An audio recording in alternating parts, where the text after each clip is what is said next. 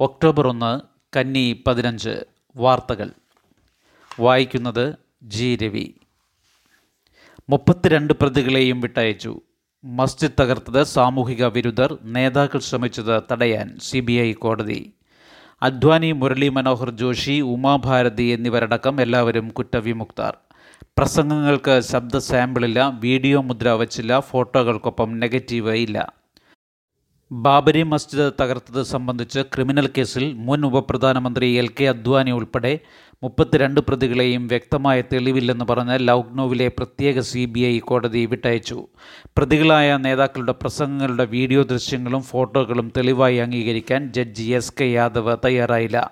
സാമൂഹിക വിരുദ്ധരാണ് മസ്ജിദ് തകർത്തതെന്നും അവരെ പ്രോത്സാഹിപ്പിക്കാനല്ല തടയാനാണ് നേതാക്കൾ ശ്രമിച്ചതെന്നും രണ്ടായിരത്തി മുന്നൂറ് പേജുള്ള വിധിന്യായത്തിൽ ജഡ്ജി വ്യക്തമാക്കി.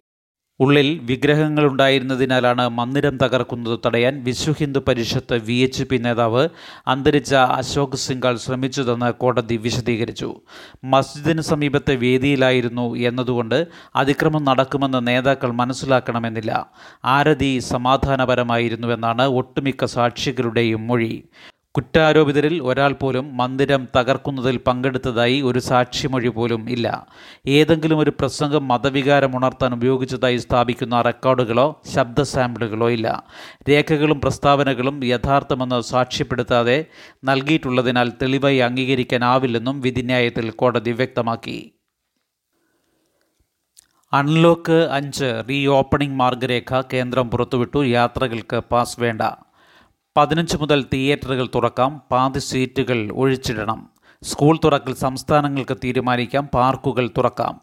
ചടങ്ങുകളിൽ പരമാവധി ഇരുന്നൂറ് പേർ ഹാളുകളിൽ പകുതി സീറ്റിൽ ആളുകൾ. തിയേറ്ററുകൾക്കും മൾട്ടിപ്ലക്സുകൾക്കും ഈ മാസം പതിനഞ്ച് മുതൽ ലോക്ക്ഡൗണിൽ നിന്ന് റിലീസ്. ഇവ ഉപാധികളോടെ തുറക്കാമെന്ന് കേന്ദ്ര ആഭ്യന്തര മന്ത്രാലയത്തിന്റെ അൺലോക്ക് അഞ്ച് മാർഗരേഖ വ്യക്തമാക്കി.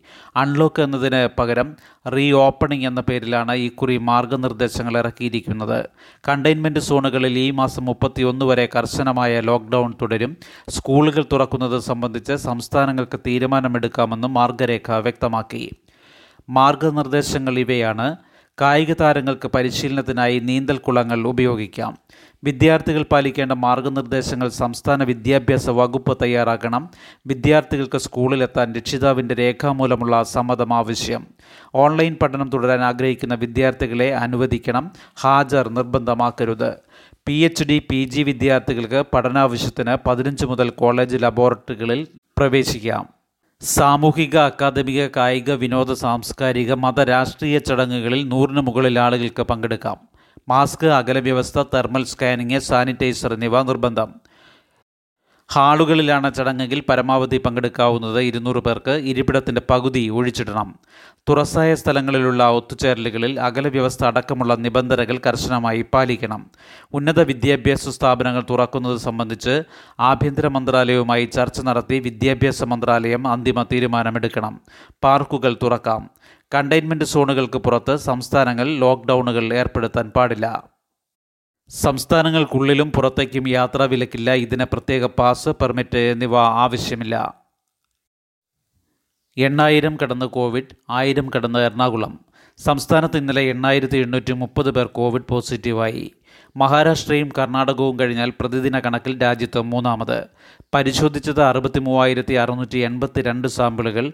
ജില്ലകളിൽ ഏറ്റവും കൂടുതൽ കേസ് എറണാകുളത്താണ് ആയിരത്തി അൻപത്തിയാറ് മറ്റ് മൂന്ന് ജില്ലകളിൽ തൊള്ളായിരത്തിലേറെ വീതം. തിരുവനന്തപുരം തൊള്ളായിരത്തി എൺപത്തിയാറ് മലപ്പുറം തൊള്ളായിരത്തി എഴുപത്തിയേഴ് കോഴിക്കോട് തൊള്ളായിരത്തി നാൽപ്പത്തിരണ്ട് കഴിഞ്ഞ ദിവസങ്ങളിലെ ഇരുപത്തി മൂന്ന് മരണങ്ങൾ കൂടി സ്ഥിരീകരിച്ചതോടെ ആകെ മരണം എഴുന്നൂറ്റി നാൽപ്പത്തിരണ്ട് വയോജനങ്ങളുടെ കാര്യത്തിൽ കരുതൽ വേണമെന്ന് മന്ത്രി കെ കെ ശൈലജ. കോവിഡ് ബാധിച്ച് മരിച്ചവരിൽ എൺപത് ശതമാനവും വയോജനങ്ങൾ. വയോജനങ്ങളുടെ എണ്ണത്തിൽ ഏറ്റവും മുന്നിലുള്ള കേരളത്തിൽ അറുപത് വയസ്സിന് മുകളിലുള്ളവർക്ക് കോവിഡ് ബാധിക്കുന്നത് ചെറുക്കണമെന്ന് മന്ത്രി കെ കെ ശൈലജ. കോവിഡ് ബാധിച്ച് മരിച്ചവരിൽ എൺപത് ശതമാനവും വയോജനങ്ങളാണ്. അറുപത് വയസ്സിന് മുകളിലുള്ളവരിൽ നല്ലൊരു ഭാഗത്തിനും ഒട്ടേറെ അസുഖങ്ങളുണ്ട്. കോവിഡ് ബാധിച്ച് മരിച്ചവരിൽ ഇരുപത് ശതമാനം ചെറുപ്പക്കാർ ഉൾപ്പെടെയുള്ളവരാണ്. എന്നാൽ കോവിഡ് പോസിറ്റീവായ ആളുകളുടെ എണ്ണത്തിൽ അൻപത് ശതമാനത്തിലേറെ നാൽപ്പത് വയസ്സിൽ താഴെയുള്ളവരാണ്. ജീവിതശൈലി രോഗമുള്ളവരും കേരളത്തിൽ ഏറെയുണ്ട്. അതിനാൽ കോവിഡ് കാലത്ത് ഏറ്റവും കൂടുതൽ മരണത്തിന് സാധ്യതയുണ്ടെന്ന് കണക്കാക്കിയതും ഇവിടമായിരുന്നു. നിരന്തര ജാഗ്രതയോടെ നടത്തിയ പ്രവർത്തനങ്ങളെ തുടർന്നാണ് മരണനിരക്ക് പൂജ്യം പോയിന്റ് മൂന്ന് ഒൻപതിൽ താഴെ നിർത്താൻ കഴിഞ്ഞത്. എക്സിക്യൂട്ടീവ് മജിസ്ട്രേറ്റ് അധികാരത്തോടെ ഗസറ്റഡ് ഉദ്യോഗസ്ഥർ വരും. ആൾക്കൂട്ട നിയന്ത്രണം ഉൾപ്പെടെ നടപടികൾ ലക്ഷ്യം. കോവിഡ് വ്യാപനം പ്രതിരോധിക്കാൻ ആൾക്കൂട്ട നിയന്ത്രണം ഉൾപ്പെടെ കർക്കശ നടപടികൾക്ക് കൂടുതൽ ഗസറ്റഡ് ഉദ്യോഗസ്ഥരെ നിയോഗിക്കാൻ ഗവൺമെന്റ് തീരുമാനിച്ചു. ഇവർക്ക് സ്പെഷ്യൽ എക്സിക്യൂട്ടീവ് മജിസ്ട്രേറ്റുമാരുടെ അധികാരമുണ്ടായിരിക്കും. ആരോഗ്യം പോലീസ് തദ്ദേശ ഭരണം ഒഴികെ വകുപ്പുകളിലെ ഉദ്യോഗസ്ഥരെയാണ് നിയമിക്കുക. ബ്രേക്ക് ദ ചെയിൻ കർശനമായി നടപ്പാക്കുക. വിവാഹവും മരണവും പോലുള്ള ചടങ്ങുകളിലെ കോവിഡ് പ്രോട്ടോകോൾ പാലനം നിരീക്ഷിക്കുക. ക്വാറന്റൈൻ ഐസൊലേഷൻ റിവേഴ്സ് ക്വാറന്റൈൻ എന്നിവ ഉറപ്പാക്കുക. കടകളിലും ചന്തകളിലും മറ്റ് വാണിജ്യ സ്ഥാപനങ്ങളിലും സാമൂഹിക അകലം പാലിക്കുന്നുണ്ടോ എന്ന് പരിശോധിക്കുക തുടങ്ങി. ഇവയാണ് ഇവരുടെ ചുമതലകൾ. ഇത് സംബന്ധിച്ച് ദുരന്ത നിവാരണ നിയമപ്രകാരം സർക്കാർ ഉത്തരവിറക്കി. ക്രിമിനൽ നടപടി ചട്ടത്തിലെ വകുപ്പ് ഇരുപത്തിയൊന്ന് പ്രകാരമുള്ള അധികാരം ഇവർക്ക് നൽകാൻ ആഭ്യന്തര വകുപ്പ് വേറെ ഉത്തരവിറക്കും. നിലവിൽ റവന്യൂ വകുപ്പിലെ തഹസിൽദാർ മുതൽ മുകളിലേക്കുള്ള ഉദ്യോഗസ്ഥർക്കാണ് എക്സിക്യൂട്ടീവ് മജിസ്ട്രേറ്റ് അധികാരം. സ്കൂൾ കുട്ടികൾക്ക് ഭക്ഷ്യക്കിറ്റ് സ്കൂൾ ഉച്ചഭക്ഷണ പദ്ധതിയിൽ ഉൾപ്പെട്ട പ്രീ പ്രൈമറി മുതൽ എട്ടാം ക്ലാസ് വരെയുള്ള വിദ്യാർത്ഥികൾക്ക് അരിയും പല വ്യഞ്ജനങ്ങളും അടങ്ങിയ ഭക്ഷ്യക്കിറ്റ് വിതരണം ചെയ്യുമെന്ന് വിദ്യാഭ്യാസ വകുപ്പ്. സർക്കാർ എയ്ഡഡ് സ്കൂളുകളിലെ ഇരുപത്തിയേഴ് ലക്ഷത്തിലേറെ വിദ്യാർത്ഥികൾക്കാണ് കിറ്റ് ലഭിക്കുക.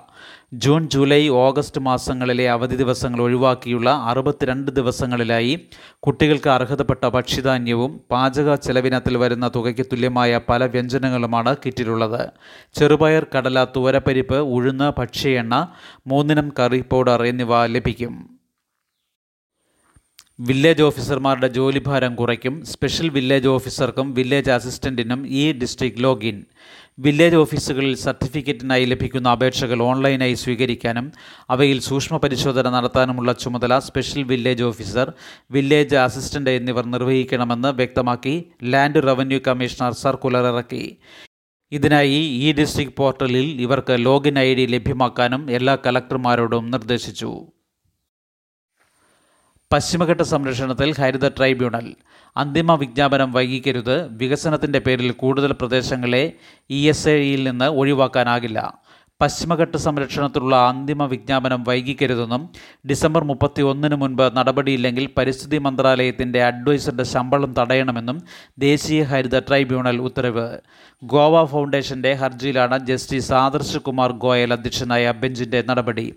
വികസനത്തിന്റെ പേരിൽ കൂടുതൽ പ്രദേശങ്ങളെ പരിസ്ഥിതി ലോല ഗണത്തിൽ നിന്ന് ഒഴിവാക്കണമെന്ന ആവശ്യമുയർന്നിട്ടുണ്ട് എന്നാൽ ഇത് അംഗീകരിക്കാനാകില്ല.